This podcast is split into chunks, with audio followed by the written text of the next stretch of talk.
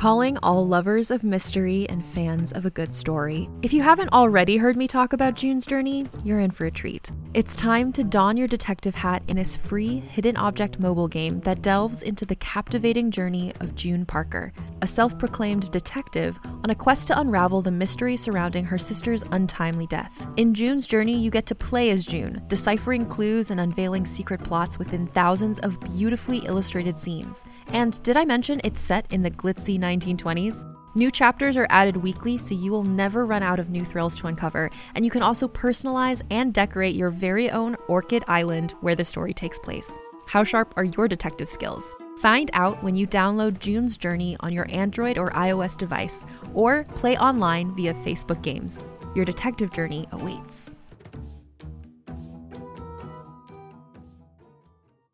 Another day is here, and you're ready for it. What to wear? Check. Breakfast, lunch, and dinner? Check.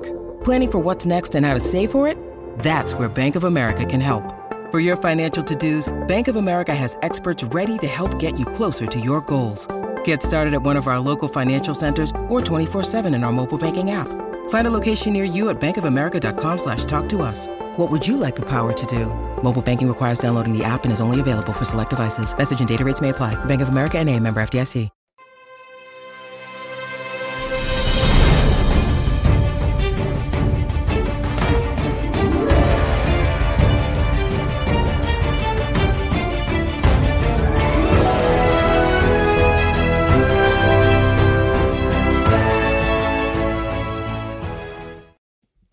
Everybody, and welcome to a brand new episode of the Geek.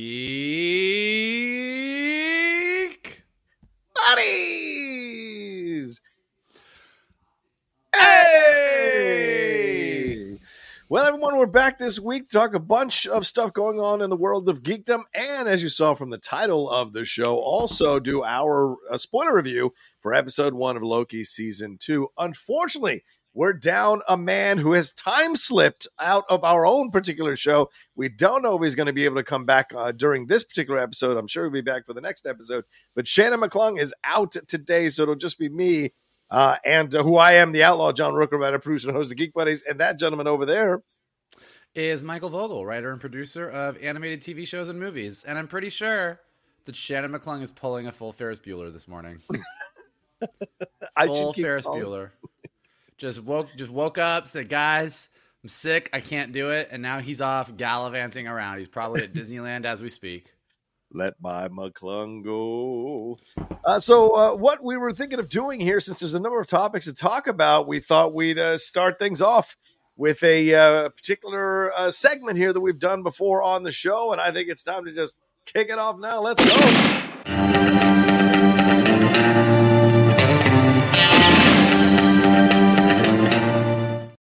That's right. It's time for some Rocha rapid fire to start off the show here, and then we're going to get into Uh. our spoiler review of Loki. I know this is Michael's favorite. I I just want to say I know we had a bunch of topics. We're like, what are we going to talk about today? Yeah, And Rocha was like, I really want to spend as much time on Loki season two as possible. So let's do Rocha's roundup because it forces Michael to be as succinct as possible. That's really. Basically- I feel like that's really what's happening this morning. Is he's like, Vogel, Ugh. here's the time limit. Here's what you can say. Let's move on to Loki season two. So you know what? Uh, it's fine. It's fine. I love it. I love it. What a logo. Producers- producers- What a logo. producers see the producers. That's, that's the way it looks. So, so let's get it going here. Uh, first story here is uh, from the world of Reel, and uh, the way the rapid fire works. So the roundup works basically is I put out a topic, and Michael has thirty seconds to a minute to respond to it all, and then we move on to the next one. So, uh, all right, first one is Blade getting a rewrite. World of Reel is telling us that after Nic Pizzolatto, who did the most recent rewrite for Blade, Stacy Osei-Kuffour, Michael Starrbury, and Beau DeMayo have all taken a crack at the script. Apparently, another Blade rewrite has now been called by Marvel boss Kevin Feige. This one is said to be a total revamp of the script that uh, Nic Pizzolatto put out there. Uh, Mike, the film is supposed to come out on February 14th after multiple pushes here. What What's your thoughts on this one? Oh man, poor Blade, poor Mahershala, uh, poor Mahershala Ali. Like it just, it's uh, you know, it sucks because I think Shannon said this a few weeks ago. Uh, you know, Wesley Snipes, Blade, really a lot of people say x-men kicked off the superhero era that we live in but really blade kind of got in just under the wire. Blade was Yeah. the beginning of all of it. And it's still a really fun movie very different from the superhero era we live in but it was really good. And the excitement at comic-con when blade was announced was so you know mahershala ali perfect casting this is going to be Oh, great Yeah. teasing teasing Blade at the end of the Eternals in the post credit sequence, and it just seems like they cannot figure out what this is, how it fits, what the tone is. And I'm sure part of it is let's do something that is a big Marvel release so the whole family can go see it, but at the same time, we want to honor the roots and we don't want this to be a watered down version of Blade. Right. So let's do a hard edged Blade, but let's not go too hard edged because this does have to be a four quadrant film and we want to make billions of dollars. And so I think there's, and that doesn't even get into how does it fit into the rest of the multiverse saga? Right. How are we Yeah. introducing vampires and monsters? You know, Werewolf by Night, Agatha Harkness is kind of bringing in the more magical side of the MCU. Uh, Doctor Strange, obviously, but vampires running around, yeah, that's a that's a that's a bigger swing as far as how that affects the wider MCU. So there's a lot of issues on how to make Blade work, both in the world of the MCU from a story standpoint and Yeah. the world of the MCU from sort of a corporate synergy this is what this movie needs to be for us standpoint Mm-hmm. and i'm sure that's why it's kind of a literal nightmare to figure out but i do not envy anybody who has been working on this movie All right, that's 90 seconds. So that's your first penalty. That's your first penalty here. So just just be succinct and to the point. But yes, absolutely agree. I think this is uh, a, a, a product of all the different pushes, and I think a little bit of a product too of some of the negative reactions to the recent Marvel projects, uh, or some some somewhat indifference as we're seeing a little bit with Loki as well. So I think they want to make sure they get it right and get it correct. But I mean, at this point, uh, Mahershala Ali might age out of playing Blade, which is a really scary thing to think about. They're dragging their feet so much. All right, let's move on to our next thing. Let me reset the clock here. James Gunn's comments on Peacemaker 2, setting the DCU continuity. He was asked on threads because, of course, he can't stay off social media whether Peacemaker season two of the show would take place in the DCU or if its continuity will be addressed. And he answered yes to both counts. So season two counts as part of DCU canon. Does season one count? That's unclear. And the fact that it is now canon will also be covered, meaning the entire transition is probably going to be addressed. So, uh, you know, seeing Peacemaker was in Suicide Squad with Margot Robbie's Harley Quinn, who is attached to Jared Leto's Joker. We had, uh, who is, uh, they're both connected to Ben Affleck's Batman. We had Momoa's Aquaman and Ezra Miller's Flash cameo at the end of Peacemaker season one. So, if it's his own thing, fine. But this feels like, once again, we're just diving back into the mess. Michael, your thoughts on it? 60 seconds, go. james gunn stop james gunn just stop please please stop please stop clarifying. Every time you do it makes it worse. It just it's so confusing. I you know what it makes me think of? Honestly i'll say this as quickly as possible. I remember when everybody was wondering in the star wars prequel tril- trilogy mm. why c3po didn't remember everything since he was around for all the prequels and didn't mention it. And george lucas was like we're gonna explain it we're gonna explain it. And then in the last 10 seconds of revenge of the sith jimmy smits is like somebody mind wipe that droid. And i was like that that's the explanation? And i kind of feel like that's what we're gearing up for that like we're gonna get to the beginning of season two peacemaker's gonna look to camera and be like reboots are a bitch and james gunn is gonna be like see i explained it and I'm, we're gonna be like okay cool whatever let's just keep going let's keep going fine I see people being upset. Like, why do you need to have it all handed out to you? Why do you need to have it all laid out? It's not a matter of catering to the fans. It's a matter, there are certain people who need to have it kind of mapped out so we can follow along. That's all. There's nothing wrong with requesting some clarity on a situation like this. James Gunn can do what he wants. We just would like a little clarity as fans. We don't have to have it, but we'd like it. can i respond to that not having yeah, oh, sure. Uh, rebut, rebut. Go ahead. Yes. rebuttal a rebuttal a rebuttal rant um this this is this comment has been coming up a lot. It's coming up with DC. It's Yeah. been coming up on Star Wars when people have been reviewing Ahsoka and talking about what. And I've seen so many people on Twitter, social media, in our comment threads being like, hmm. "Why do you need everything handed to you on a silver platter? Why do you need everything explained? I wish that geeks could just like." Here's the deal. That's cool. And when you're watching your indie geek film that is made for 12 people and it's super broad, that's awesome. But when you're dealing with Marvel and Star Wars, and these are mega brands that are supposed to be for the masses, and we are watching an era happen where the masses are becoming less and less interested in Yeah. Marvel and, and Star Wars, Yeah. the whole concept that you do need to maybe clarify things Yeah. and make things make sense and make sure that go deep with the Easter eggs, go deep for the fans, but still create a story that really establishes character, stakes, plot for the widest audience as possible. Yeah. I think that's a valid thing when you're dealing with billion dollar brands. Yeah. I don't disagree with you. If you're going to promote interconnectivity, you've got to take responsibility for your interconnectivity. Uh, all right, let's move on to Ahsoka season two news. You know, Mike, you and I, you and I, and uh, Shannon, we did our spoiler review just a couple days ago. It is up now on the channel for anybody who wants to watch it for the finale of Ahsoka season one. But apparently, Ahsoka season two is reportedly happening, which we had all kind of suspected. But a recent article from Deadline reveals that it hasn't been officially confirmed. A second season seems to be heavily discussed at this point. They say in the article, we hear that Ahsoka season two is more of a reality in the conversation, though, though nothing is locked yet. During tonight's finale, there were no placards teasing that Ahsoka would return in the immediate future.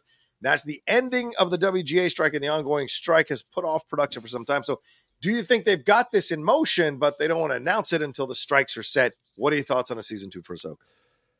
I, I don't know how this is a question. When you if you watch the ending of Ahsoka and you got all, all that you got half of your characters still stranded, you got characters standing on statues looking longingly at blinking lights in the distance, you clearly have not wrapped up your story. Yes. Like there's this is not a well this would be a good ending if this was our ending but I bet there's more to tell. You didn't finish the story and I know that we have Filoni's movie coming out but again I don't think that I don't think you want to start a giant movie in a theater with half your characters on a planet and people are like well where why are they on that planet? What's going on? Like I just I think there was always the intention of a season 2. Yeah. I think they they did hedge their bets just because we're waiting to see and the strike probably affected that but I I am sh- I was I was sure halfway through the season that we were getting a season two, and I've been saying it. So this rumor that we're getting a season two does not surprise me. I would be shocked if they came out and said we weren't getting a season two. Yeah, I agree with that 100%. And it's and it's it's right it's the right form to wait for all the strikes to be settled to announce everything so that all the actors involved can also tweet about it, post about it, promote it, be happy about it, all that jazz as well. It Makes sense. Maybe they can uh, maybe they can hire some of the writers from Drew Barrymore show for season two. Well, okay, let's throw that in. Michael, let's add that as an impromptu topic. Let's go.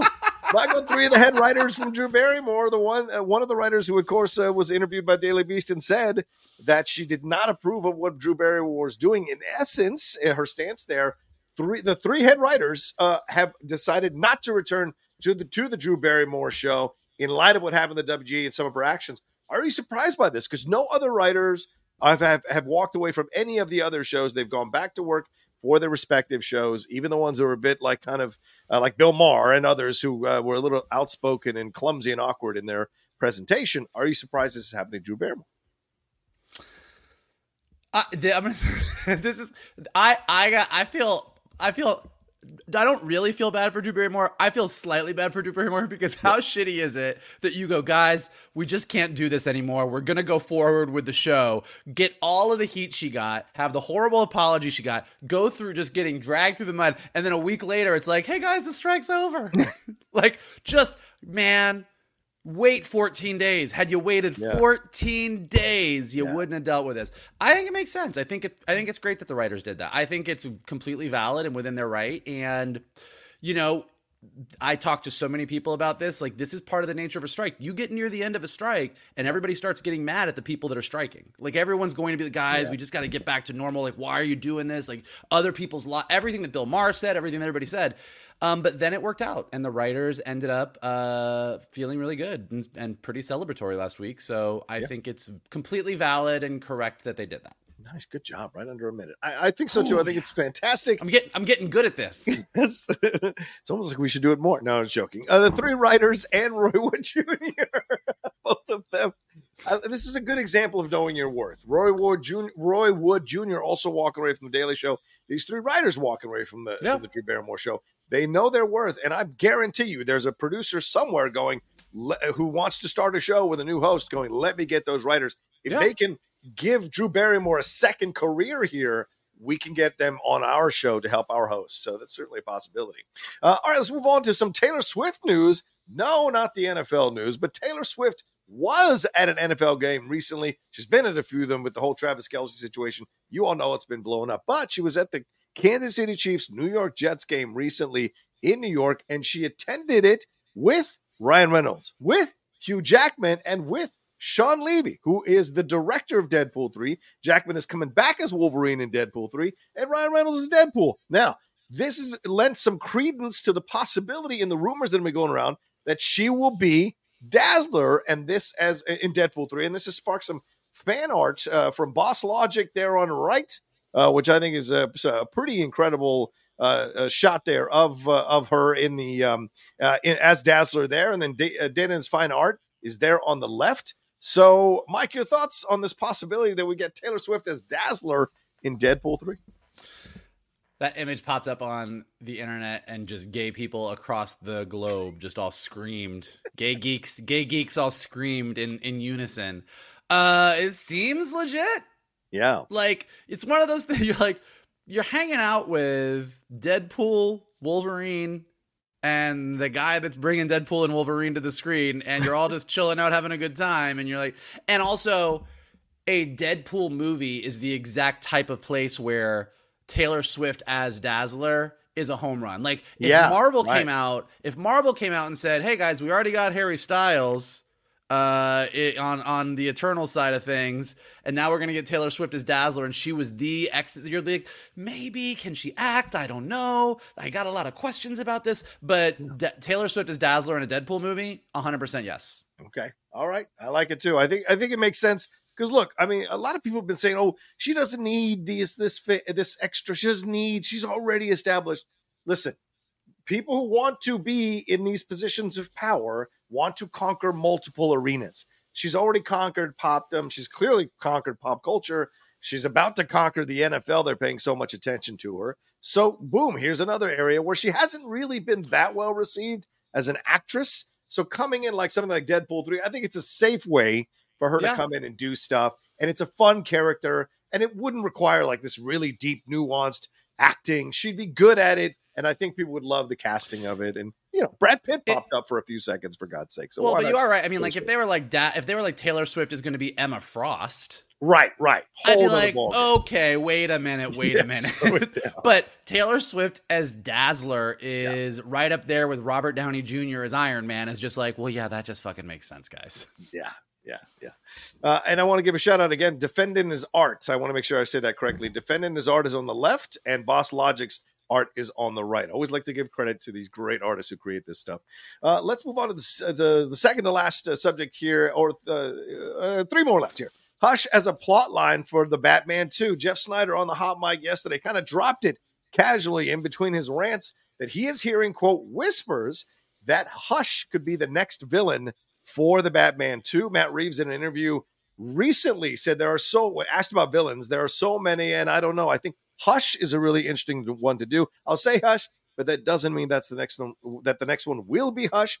And for those you don't know, Hush um, is uh, is known as Dr. Thomas Elliot. He's a shadowy figure. His face is shrouded in bandages. His eyes gleaming with malice. He's a surgeon by trade, but he put his skills, but he puts his skills to more sinister use. And in the Batman, there was a flashback scene where it was revealed that a reporter named Edward Elliot was going to reveal Wayne family secrets. Could Thomas Elliot be the son of Edward Elliot? And we did get a flash of this during that montage where uh, near the end of the movie where him and Gordon stumble upon that house. So, Mike, Hush, Thomas Elliot, Batman 2, do you believe it? Yeah, I do. Uh, I think I, I would say chances are high. Is I a with the giant hush imagery that we got in the Batman that you just showed. Uh, Tommy Elliot's a great character, childhood friend of Bruce Wayne's in the right. comics, and the Hush storyline when it came along, really like making a new Batman villain that's really kind of cool and interesting and kind of stacks up against the classic Rogues Gallery is very hard. Yeah. And Hush kind of was that, and one of the reasons he was that is because he wasn't just a Batman villain; he was a Bruce Wayne villain. Right. Tommy Elliot knew who Bruce Wayne was. So the fact that in the Batman you have a story about what this other Elliot a generation ago was going to do to the Waynes, the Batman already dealt with uh, you know, Edward Nygma and the Riddler and kind of does he know who Batman? Like they they they played the whole does he really know who Bruce Wayne, Bruce Wayne is? Mm-hmm. Kind of took it back at the end, but this whole dichotomy of the Bruce Wayne and Batman and the history of the Waynes and everything, it leads right to Hush. It also leads right to the Court of Owls, and I think Hush and the ah. Court of Owls are two of the big things that are mm-hmm. pretty prevalent in the comics in more recent memory and video games that worked really well that movies haven't tackled yet. And I think it would be way more interesting for audiences to get into a Hush movie that led to a Court of Owls or something like like that than it would be to go like it's it's Mr. Freeze, it's Killer Croc. So I think this is a way more interesting way to go. It seems yeah. more up Matt Reeves' alley, and I think chances are high.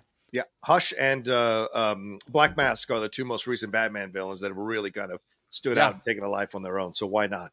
Um, all right, let's move on to Agatha Harkness. Um, they, according to the Marvel Studios listing in the U.S. Copyright Office, this has surfaced. It confirmed the current planning planned premiere date for WandaVision spinoff is September 19th. And there's a synopsis.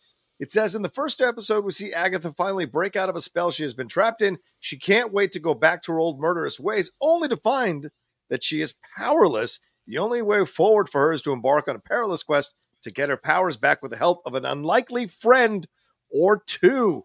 Michael, are we talking about the kids? Or what is this uh, synopsis tell you about Agatha, uh, the new the spinoff here? Well, she's going to be like we now know sort of what drives the engine of the season, which is I got to get my magic back. Right. So great, good, good, uh, solid way to go with the show. Mm-hmm. Um, I don't know if we're getting both kids, but we're getting one kid. I they can call what's his face from Heartstoppers. They can call him whatever they want in the description.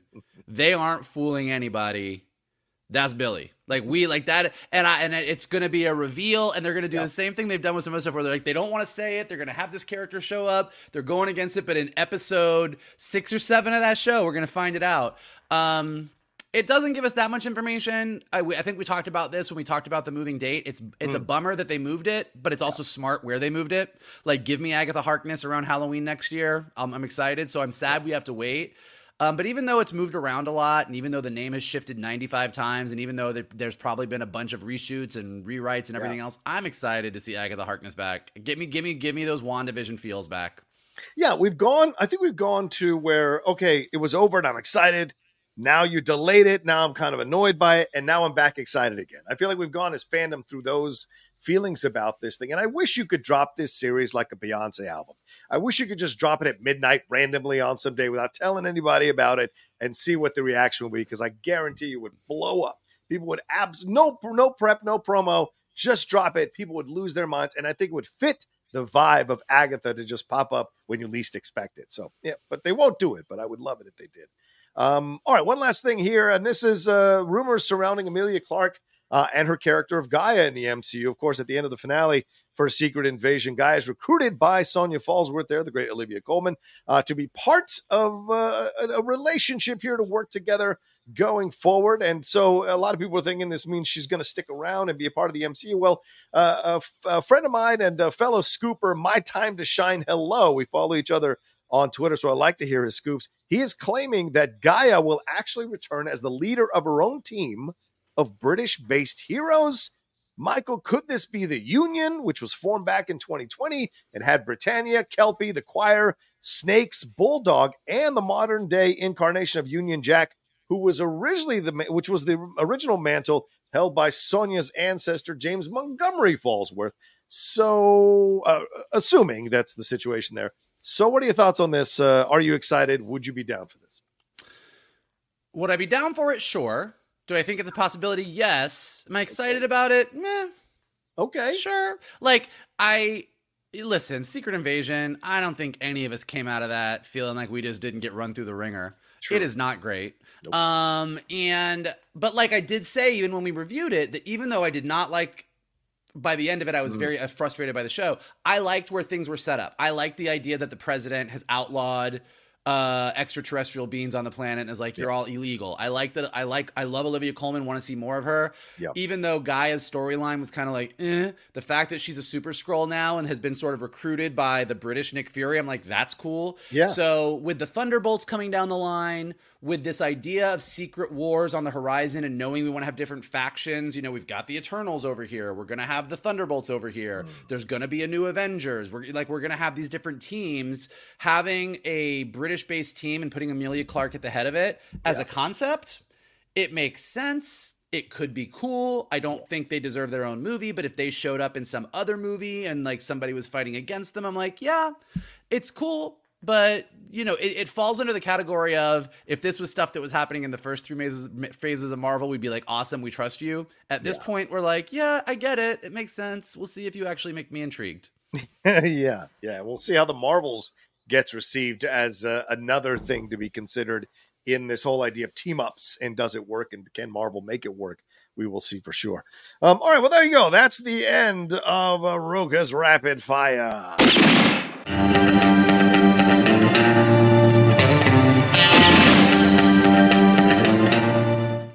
I swear to God. All right, let's take a quick break and we're going to jump into our spoiler review. Spoiler review of episode one, season two of Loki. We'll be right back right after this. Insert Shannon Loki theme here. Insert Shannon Loki theme here. He will do it one day and we'll insert it. That's good stuff. All right. All right, let's jump into this thing, man. Loki is back. Let's wash the taste of Secret Invasion out of our mouths and brains, we hope. But Loki season two uh, brings in Justin Benson and Aaron Moorhead to be the new directors for this particular season. And Eric Martin has been elevated to be the head writer, co head writer with Michael Waldron. He wrote episode uh, four of season one, the Nexus event, and co wrote the season finale of last year.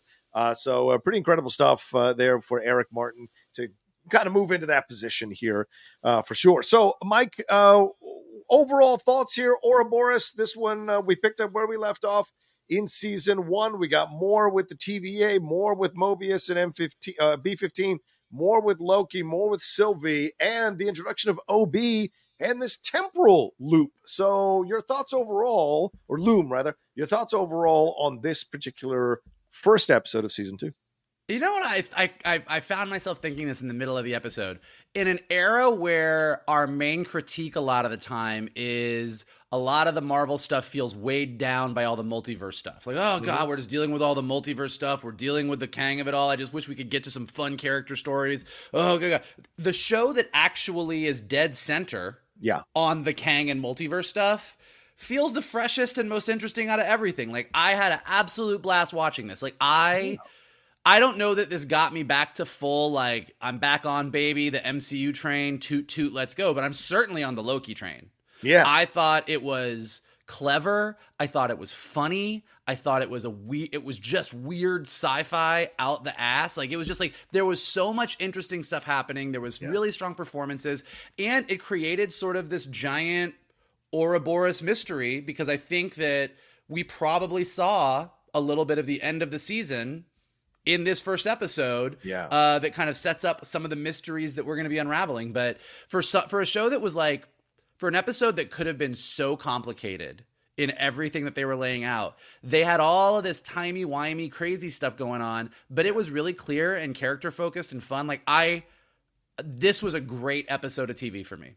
Yeah, I have to agree with you. I've seen it three times now, and I've really enjoyed this uh, opening to season two, picking up the vibe for where we left off at season one. We've got a more exasperated, a more emotional Tom Hiddleston, a, Loki who understands the stakes of all of this stuff, who really wants to fix all this and figure it out and solve it. And we feel the specter of He Who Remains all throughout the whole uh, uh, first episode here. It does a great job of introducing OB Ke Huy Quan, Ke Huy Quan, and then uh, t- has a touch base with Sylvie a little bit, but then introduces some new antagonists in General Dox uh, and what she's going to do. The great Kate Dickie from Game of Thrones, the Lady of the Vale there. So I like that we've got everybody in their certain spots. Even Casey gets a little more screen time in this first episode, kind of giving us a little bit more of where he's going to fit in in all of this. So I like that they laid this all out. It's very clear, it's concise. We're jumping back and forth in time, and the time slipping shit is super,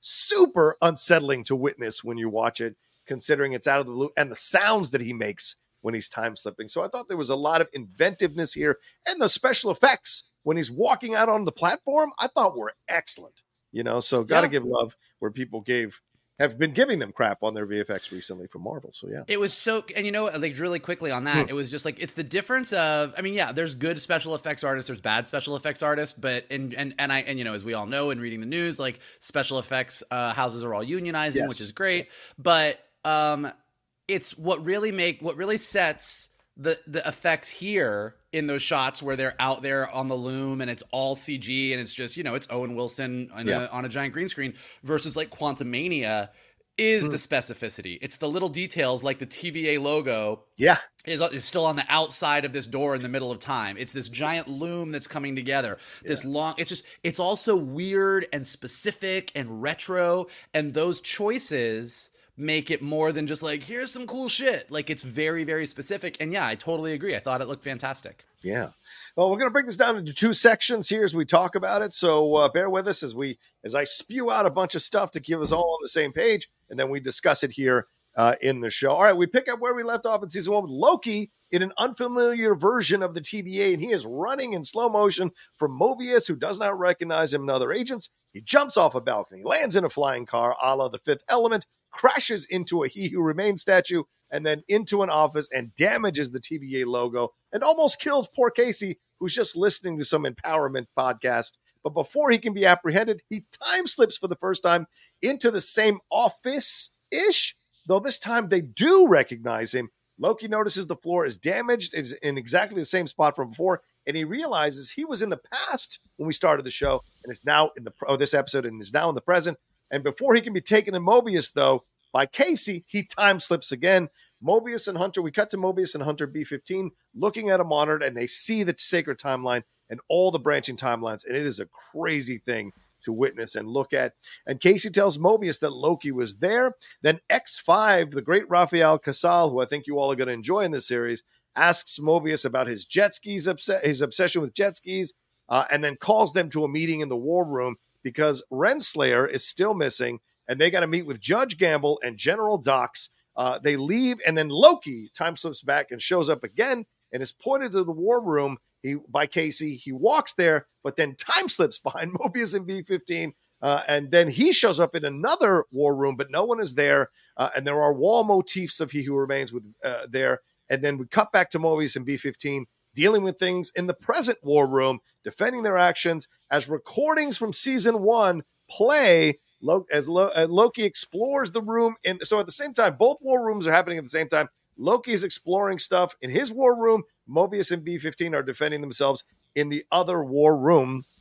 And Mobius and B15's defense and meeting is contentious here with B15 trying to explain that they, the TVA, are the issue. And they're destroying, they're not protecting. She wins Judge Gamble over, but Sergeant Dox, the Kate Dickies I mentioned, is not happy about it. But the TVA is ordered to stop pruning immediately. Then Loki time slips back in after he's listened to a recording of Renslayer and Mo and uh, He Who Remains having a conversation about working together, about how, how, much respect he has for her. He calls her a marvel. So he has this information when he time slips back in, connects with Mobius in the room, who does recognize him, tells him and the others that they found him and burns away the mural to reveal he who remains underneath.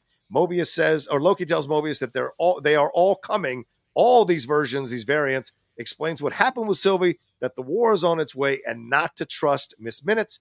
And X15, or uh, sorry, B, B5, uh, X5 rather, uh, Rafael Casal is told by General Dox to find Sylvie. So a lot here to open this um, uh, episode, Mike, to lay the groundwork of where everybody is in contention with each other and what their motivations are and what their dr- drives are here. What did you think about these opening scenes for this second, uh, the first episode of season two?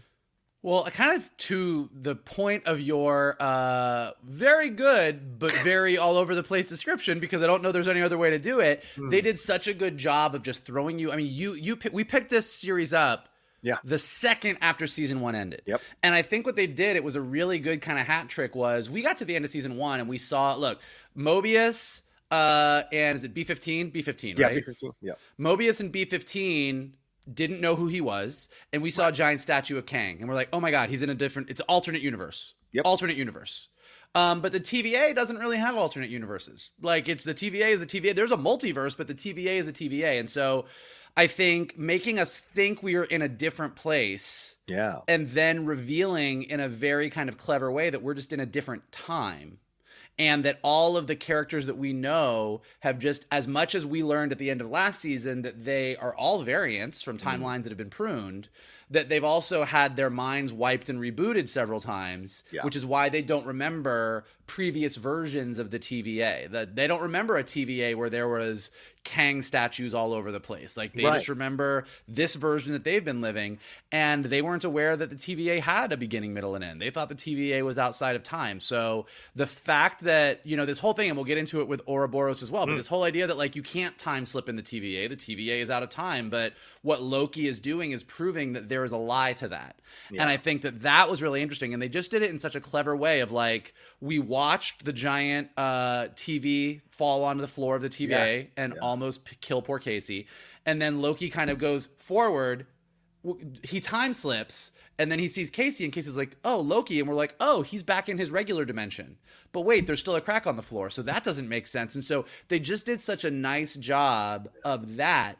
And additionally, they did a really nice job of just like we jump into season two and everyone's in a high stakes place. Yeah. Loki has literally just been kicked out by Sylvie uh, from uh, uh, uh, from He Who Remains uh, Yeah, castle at the end of time, and he's freaking out because in his mind he learned what we learned, which is. Okay, we thought this dude was bad and we thought that we needed to let the timeline go, but I think we just opened things up to a bunch of really bad Kangs. Like I think we just Right. I think we just really fucked up, guys. And meanwhile, B15 has gone on this journey in season one where she's like, guys, what we're doing is horrible. Like, we cannot prune anymore. So you automatically have Loki being like, by not pruning, we fucked up. And B15 is going, we can't prune, we're killing people. Right. And this really gets to the core of what a lot of was going on in Avengers and the X-Men and the Marvel comics leading up to Secret Wars. This whole debate of like, is it better to destroy a bunch of worlds and kill people to like keep a multi like like like what's what's the right thing? And so in a very simple way, they have our characters sort of reflecting that right off the bat. Um and then you sort of open up the TVA. Like Renslayer's gone. Yeah. Um, we get that recording, so we'll get to the recording in a minute. But Renslayer's gone. Miss Minutes is like, "F y'all, I'm out." and so now we get these new authority figures, and they're at odds with each other. Yeah. You know, we've got we got one person saying, "Okay, no more pruning," and we got the other person saying, "Fuck that, we're gonna prune." So like. We get into one episode. You know, we talk so much about pacing with these shows. Yeah. Uh, and look, as much as I think we all ended up really enjoying Ahsoka by the end of the ride, those first two episodes, a lot of people felt like they were really slow. You cannot say that Loki episode one is slow. We jump True. in and everybody is at a 10, Mhm. but they're at a 10 that still manages to be really clear. Now, in addition to all of that, you then have this Loki kind of like we've seen the, the Kang statues, but once we realize he's in the past, and then he goes into that room and we see all the Kangs. I don't know that that's a. I don't know that that's he who he who remains on the wall. Right. That might be the Council of Kangs. Like, Yeah, it could be. Did Yeah. the is it the Council of Kangs was running the TVA? Right. He who remains went to war, and then he wiped everybody's mind and said, "Hey, there's these timekeepers. Let's go with that." Like whatever. But so you've got this wall of the Council of Kangs that was that clearly predates the mural with the timekeepers on it, and then Loki hears this recording, which sets up what if you know the comic books and you know Mar- Kang from the comics, you know uh, Renslayer was like his love. Renslayer was his ride or die, the love of his life, who like was out there helping him like take over, and so we see that that relationship exists. Now it's on a recording in the past. So where are they? I mean, we we know from the Quantumania post credit sequence and some of the credits that it looks like Mobius and L- Loki are headed to the past. Yes. So the fact that there's this recording that is clearly in the past uh, might be one of the keys that leads them to go hunting them down. Um, so again, like that's a massive amount of information that is told through a bunch of characters that are in the shit. And it's it's not a bunch of characters sitting in a room going you know i feel like maybe this is a different time. We should explore this. What do you think? It's like it's people living it in the moment what the fuck and they throw us into what the fuck and we're sort of rushing to keep up. It was just a thrilling way to sort of set everything up. And again for for a show that should have been massively confusing. Yeah. I personally didn't find anything confusing about it. Yeah, I agree. I didn't find anything confusing about it either. It was like very clear that Loki is trying to get them to understand what he's experienced at the end of time. Unfortunately, he's he's been uh, transport or kicked through a time door to a TVA that it, that doesn't know him. So a different time that doesn't uh, know him when these people don't know him. So in some messed up way, he does find his way back because he's time slipping. Why is he time slipping? What does he what did he do to himself that allows him to time slip? As you said, we're going to talk about the Ouroboros situation and then the reaction from everybody to all of this happening in real time. As you said, everybody being very clear about what they think should be happening. And I think it's real life. This idea of there's been this massive thing that's happened. We're all in trouble multiple points of views. What's the way to go with? Well, the fact that you went with one point of view that isn't the point of view I agree with, well, I'm going to take my measures anyway. So you've got this whole thing that feels very real, feels very topical, and is understandable about why people might react in certain ways to certain things being called into question or constructs or systems that we've been used to having in our lives all of a sudden breaking down.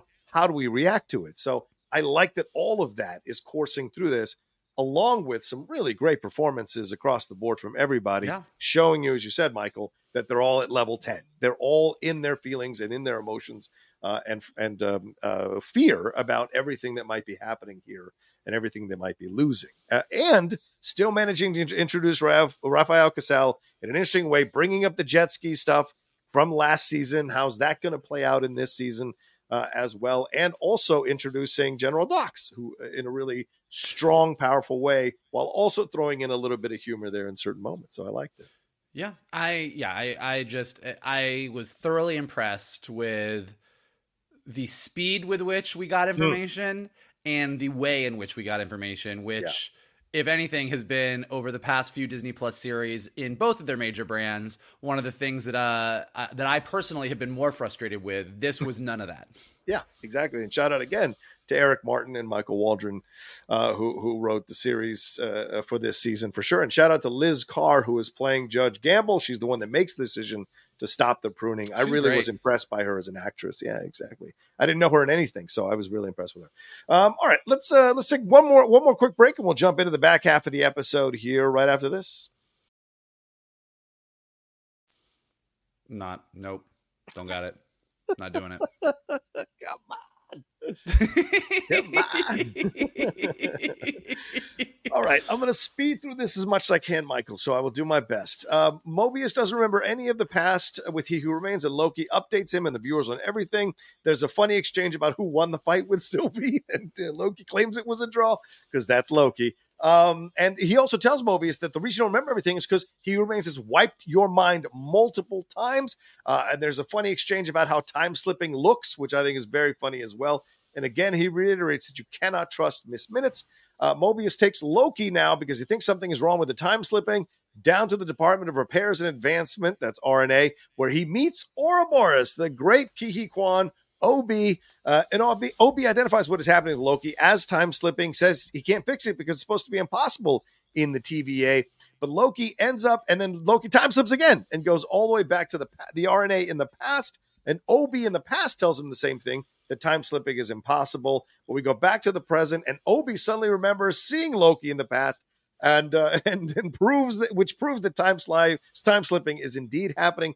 OB says they he, they need a temporal aura extractor uh, in order to solve this situation, and past OB creates one inspired by past Loki and holds on to it so that it appears in the present.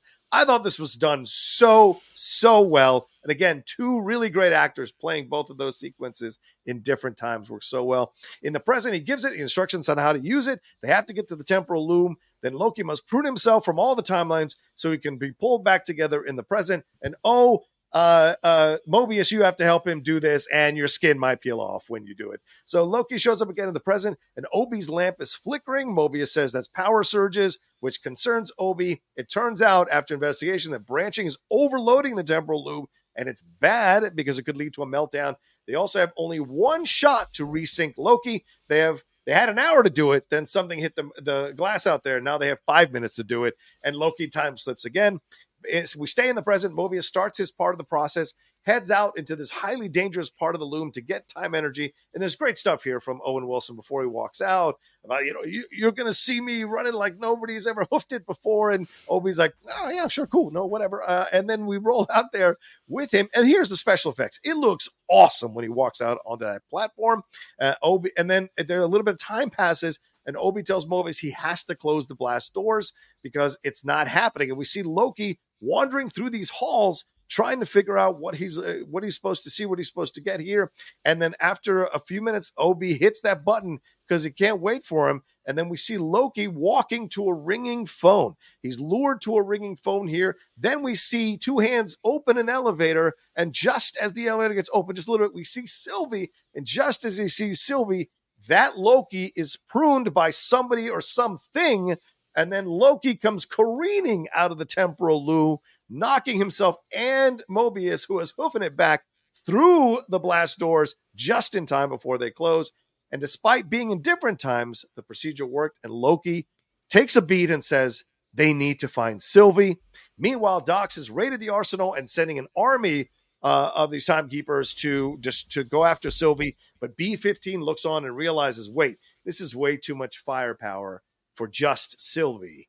And then we go to the credits, but there's a post credit scene where Sylvie walks out of a time door in 1982. It is Broxton, Oklahoma, in a branch timeline. She ends up walking into a McDonald's to get food. She watches all the people and they look really, really happy. And I mean, Sophia DiMartino in one scene shows you all the pain inside of Sylvie and says, I want to try everything. And that's how the episode ends. Michael, lots to talk about. OB, the temporal loom, mind wiping, some funny moments as well. Great action sequence where they come together, Mobius and and uh, Loki, and then the Sylvie post credit scene. Please, what are your thoughts?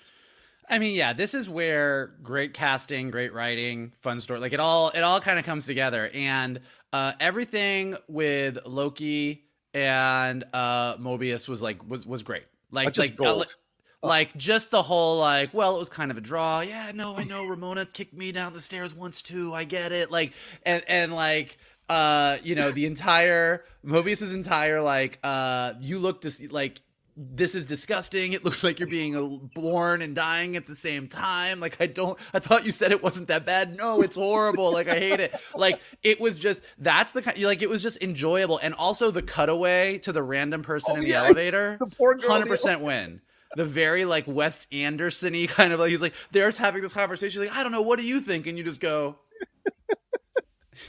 like, this poor this poor person. Um oh, so good. but then yes the the introduction the introduction of Ouroboros uh Huy Quan was what you know, like sometimes when like they say, "Oh, yo, Christopher Lloyd's gonna be in Mando season three, and we're all like, yeah. "Who's Christopher Lloyd? He's gonna, he's gonna play Dooku. He's gonna play. He's gonna play uh something. Cal Kestis. He's gonna play Old Han." You're like, everybody goes crazy, like, and it's never none of those things. Yeah. Uh, Huy Quan playing Ouroboros is a home run. Yeah. Like, at, like one episode in, if he was not in any other episodes, it's a home run, and I right. think he's gonna be in more episodes. Like, but like watching him in that sequence and his Huy Quan's specific way of acting and the hmm. understatement mm. and the way he does it all, playing this whole no, you can't. No, yeah. Yeah. Yeah. No. Yeah. Uh-huh.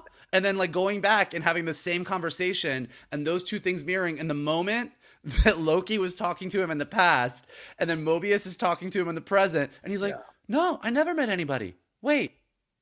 I did and you're and you're watching it happen in real time it was like there's there's there's there's certain times that a scene or a sequence is is written or directed or performed in a certain mm. way where outside of anything else in the rest of the show, the universe, the season, that thing is just perfect. Yeah. And I think his introduction and watching him build the aura extractor in the past and then being like, I don't have anything like that. Wait, I do. Like it was it was it was a perfect scene. Yeah. Like everything about it was perfect. It was brilliant. Um just a blast. And then as far as everything that goes after that, what they did that's really smart, and you know, we talk a lot about when you're like, oh, the Rick and Morty writers and like that mm. Rick and Morty vibe, and is it right for Marvel? And sometimes you're like, ah, it got a little crazy. But what they did here that did remind me of Rick and Morty in a really good way um, was when you are throwing around science Yeah. mumbo jumbo, it's really easy for the audience to stop caring about it real fast, mm-hmm. unless you are a quantum physicist.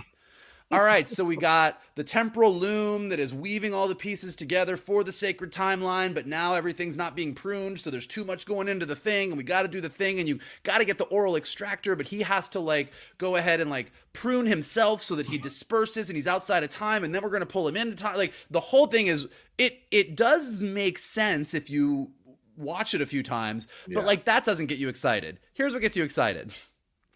We got five minutes to do it. Mobius, if you don't do it in time, your skin's falling off. Loki, if you don't do it in the time, and when that thing turns green, you're gonna die forever. You're lost Good. in time. Yeah. Yeah. Good. Like so, all the weird sciency stuff is almost like set dressing for Ke Huy Quan has to shut things down so he can fix it. Mobius has to do this before his skin falls off. Loki has to prune himself at a certain amount of time or he dies. Good, great, got it. And again, that's really good writing. Like that is, I understand the stakes without having to have a degree in physics. cool. Um, and then little things like Mobius writing skin in the dust because all he's thinking about is my skin going to come off. And you're like, that's funny. But then when Loki time slips, and Yeah. we just assume he's in the past because that's all we've seen so far. But then he sees the skin and he goes, Oh, I'm in the future. And I'm we go, future. Oh, that makes sense. That's like seeing the thing crash before, but in reverse. Okay, cool. I've got it. He's now in the future. And so all of that was just done brilliantly. The performances were great. It was Yeah. fun. And then just the artistic choices from a set standpoint, from a costuming standpoint, like could they have put Mobius in the slickest, coolest looking spacesuit and had him go out there and look like a fucking badass? And yeah, did they? No. He looked like a fucking deep sea diver in 20,000 Leagues Under the Sea, and it was hilarious. So it's like all these choices came together to be something that was super specific and super fun. And then, like I was saying earlier, that whole Loki's in the future. He's running around looking for something to prune himself. He hears the phone ringing. He looks at it really weirdly. What is this? He sees the elevator. The elevator opens. Sylvie's like, There you are. And then a mysterious person prunes him. Yeah. I will almost guarantee you that in like an Ouroboros is something with hmm. no beginning and no end. I will almost guarantee you that when we get to the end of this season, Yeah. we will see this exact same scene. If we don't even, if, and we may see it throughout the season, but Yeah. we will get to the end of the season and we'll go, oh, this is what happened. Right, This is where this is where we got, and we're gonna see why Sylvie is in the elevator, and whether it is Mobius or uh, Loki himself or whoever it is that prunes him in that moment, Hmm. and we're gonna be like, oh, or or Kang, like who the fuck knows? But Yeah. that's gonna be the big mystery which i think is like really really compelling interesting and then in addition to that to your point about b15 Yeah. and Dox and everyone else we're gearing up for like civil war in the tva Yeah.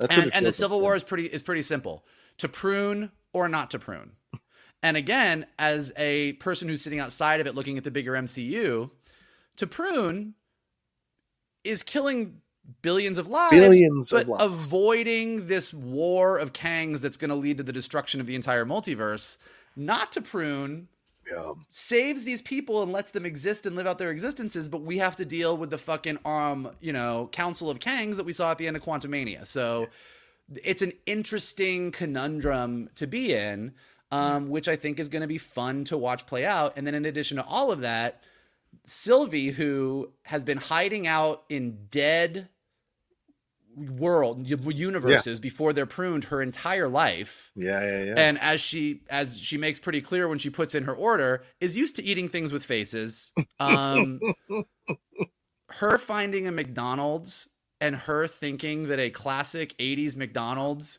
is like the pinnacle of like this she's in heaven man there's people that seem happy they're eating their mcgriddles actually they're not because it was the no 80s there was, no. they're just having hot cakes and hash browns but you know they're having a good time and she's like i want to try everything and you're right watching her in that moment yeah. you're like all right cool i'm happy for you Yeah. so like it was like we know from seeing the trailers and stuff that we're going to catch up with her working at that mcdonald's but it's just such a weird and you know you're she has he who must he who must he who remains has his data pad. Right. Which, by the way, I think is going to be the reason why Loki was time slipping. Mm. Um, because all the other people in the TVA have a data pad that can go through time everywhere but the TVA. Right. I would assume he who remains data pad allows him to hop around in time no, anywhere he wants because he built it.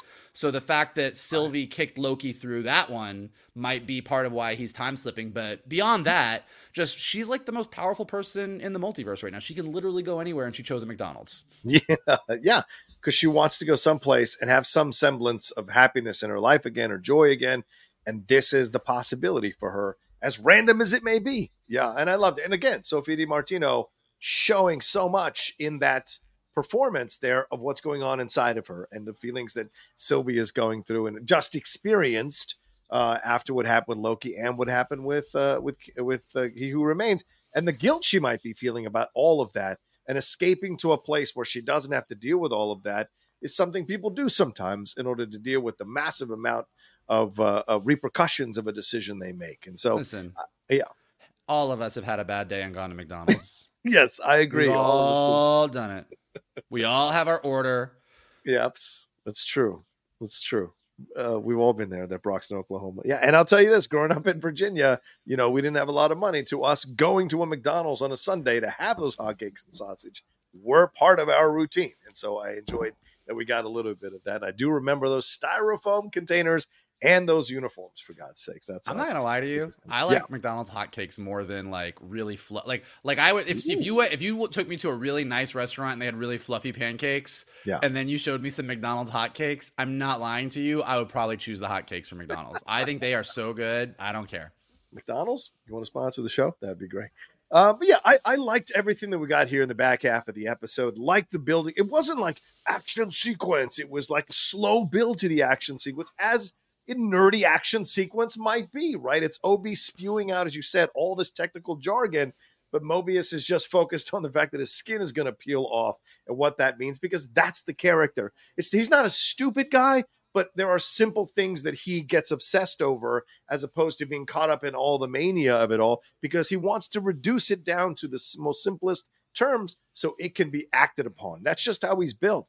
And seeing Loki jump through all these sequences and figure out what's going on, he's in the future and where he's going, and the surprise of him ge- getting pruned in that moment, just as he sees Sylvie, was an emotional beat. And for me, seeing the visual of Loki on that string swinging through that cosmic string, swinging through the universe and hitting Mobius, I got really emotional because Mobius fought for Loki to make sure that OB wouldn't close the blast doors, but OB had to close him. But Lo- Wilson's performance here, uh, you know, just pleading for the extra time because his friend, he loves his friend. I thought that was so sweet. So when they fall into each other through the door right at the right time, because there was no way Mobius was making it through that door, But I your- thought was great. again, just great, great editing, directing, writing Mm. all together, which is exactly what you just said. Which is without saying in the in the in, like as we're as we're catching up in season two and we're getting to know these characters over again and reminding us Mm-hmm. Yeah. who they are and who cares about what. Mobius being obsessed with I don't want my skin to fall Yeah. off. Yes. But then when Ouroboros is like, when OB is like, you got to turn around now, you got to come back. There's no more time. There's no more time. The fact that he stays, yes, you're like, okay. And then OB is like, he presses the button and finally Mobius is going back, but he's moving so slow because he's in the fucking diver suit. Right. OB literally says, so that we, the audience, know there's no way he makes it. yeah, Like he can't move fast enough at this point. There's no possible way he's going to make it in before the doors close. And then Loki comes hurtling out as fast as he, you know, as fast as he's being pulled out of time, Yeah. slams into him. And had Loki not slammed into him, he, he would have been lost in time, obviously, Yeah. but Mobius would have died. So Yeah. Loki literally slamming into Mobius, the two would not have survived without each other. Yeah. And they don't make a big deal out of it. They don't say, "Oh, I wouldn't have survived without you. I wouldn't have survived without you. I guess we're best friends." But like in just a cool visual, like the music swells, Loki comes hurtling out. Like these two are tied together. Yep. Like Mobius waited for him long enough to get Loki back. Yeah. Loki hurtled out of time and got Mobius in there before his skin fell off. Like it was just, it was a lovely moment that sort of went, okay, these two are ride or die. I get it. yeah. this is currently my one of my favorite, if not my favorite, relationships in the MCU currently. Right for the act, Well, the characters and the actors that are still. It's not. It's not a high. It's, it's currently not a high bar. So That's a fair point. And I do love Kihi Kwanka. What a great way to introduce him into the universe. He fits. It feels like Data went on to become this. That's what it feels like. It- and it's so perfect. Him, him. I've got to. I've got to do these orders, or they pile up. I've got to fix this. I've got to do that. And him coming. Oh yeah, I did. Oh, that's right. All these little things just work so well, and it makes you go, "Fuck, man! How does this guy not? How did this guy not have work for all these It's true. years?" when he's so goddamn good in the last two two or three things we've seen him in. So it just shows you but that particularly you are right like i love i loved him in uh in um everything everywhere all at once Yes, so much Um, emotion. Yeah, and and even American Born Chinese. Uh, he he had a beautiful role in American Born Chinese where he really got to do a monologue that spoke specifically to what he actually dealt with in real life. Like he Yeah. he um he's done some amazing amazing stuff, but something about Ouroboros. You're right because I had this thought too. Like we I was near the end of the episode and I'm like, man, it's short round. It's data. He's grown up. Like this is the kid that I was a kid with. And like he Mm. nailed those perform like I loved those performances. Like Yeah, yeah. all issues of were they appropriate or were they not appropriate, and like you, like all of those issues aside, as a kid, Yeah. I thought Data was like one of my favorite Goonies, and I thought Short Round was one uh, was, was awesome in Temple of Doom. Mm-hmm. And something about Ouroboros and the quirkiness of this character felt Yeah. so much like them, particularly Data and Goonies, but in a completely positive way. You were just like. This is my guy, and he's back. Like with the Quanaissance is here, and I'm I'm happy for him to play as many roles. He could show up like he's he's now in the MCU, and I want to see as much of him as possible. Yeah. If he showed up in Star Wars and DC, Oh, and he got wow. and he was a professor in Gen V, like I don't care. Give me more. Give me more Ke Huy Quan. yeah, yeah. 100 percent agree with that uh, for sure. Uh, all right, any final words on this uh, uh, episode here, Mike, the, or anything we didn't touch on? I thought the music was great as well. Uh, Yeah. uh, Any any final words on this? I think final words are, you know, we keep saying we talked about the Marvels. We said Marvel needs a big win. Mhm. Every, all of it, even the most diehard MCU fan right now is a little bit like, okay, what are we doing? Um, Loki season two premiere wasn't didn't get me all the way out of the hole to go, okay, I'm back on board. Let's do it. Secret Yeah. Wars, Kang War, Council of Kangs, but it it started clawing my way up and we'll see how the rest of the season goes but i um based on the based on this i am excited about loki season two in a way that i haven't been excited about a marvel show in a while like i'm really excited to see what happens next Yeah, Justin Justin Benson, Aaron Moorhead doing a wonderful job directing this episode. Eric Martin doing a great job writing this episode. Natalie Holt's music, the cinematography here by Isaac Bauman, and the performances and, and everything that happens in this episode got me back in and reminded me why Loki is still my number one favorite Disney Plus series. Picking up the vibe, picking up the atmosphere, and expanding the universe just a little bit, and presenting us a, a obstacle that makes sense. Something was constructed to fit within a uh, to to operate with one timeline running through it. If you shove too much into it, it's going to shatter. So we've got to address this and what it could all lead to. So all of it made so much sense, and I thought it was a great way to come back uh, for uh, season two here. And we'll see. There's more to come. Obviously, five more episodes, but I think there's a lot to enjoy and explore coming. Uh, for us here in this show, for sure. Uh, Yep. All right, well, there we go. That's our episode of the Geek Buddies. Thank you all so much for joining us. We appreciate it madly. Uh, Michael, what do we have to tell them? Uh, look, if you would like to follow us, you can do so on Twitter at geek underscore buddies. You can do it on Instagram at the underscore geek underscore buddies. You can follow Mr. Rocha at the Rocha says. You can follow me at MKToon. And once you are done following all of that, you can hit this like button below and subscribe to Johnny's Outlaw Nation page. Check out all the amazing content that he has got going on there. Leave your comments below. Went over a lot of things in Rocha's uh, roundup. So let us know how you felt about the roundup. Take as much time as you want because you know what? Mhm. A minute sometimes isn't long enough, so you type your little hearts out.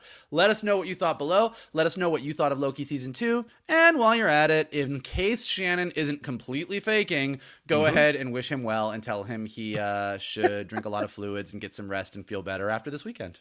There you go. Do a little neti pod. Uh, for sure.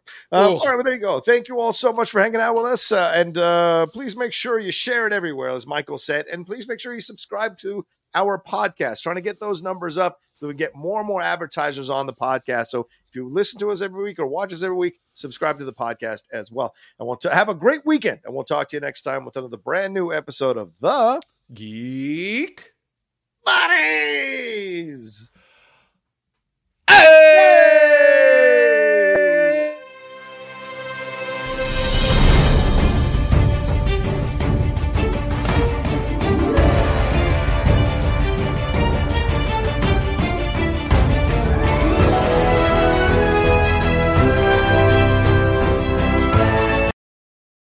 Hey there, it's Rachel Ballinger, and I am extremely excited to invite you to Rachel Uncensored. It's my podcast where I sit down and get real with my friends and celebrity guests, where we talk about all sorts of topics. And sometimes we might be under the influence when we do so. We cover things from personal stories to hot button issues. And it's the only place on the internet you can find an uncensored version of me. It's a side of me that you might not have seen before because it's not the most family or brand friendly. But don't worry, I'm still sort of slightly a decent human being. If you're intrigued, then make sure you check it out. New episodes drop every Wednesday. You can find it on Apple Podcasts, Spotify, or wherever you listen to podcasts. Trust me, you won't want to miss out on the fun and candid conversations we have here on Rachel Uncensored.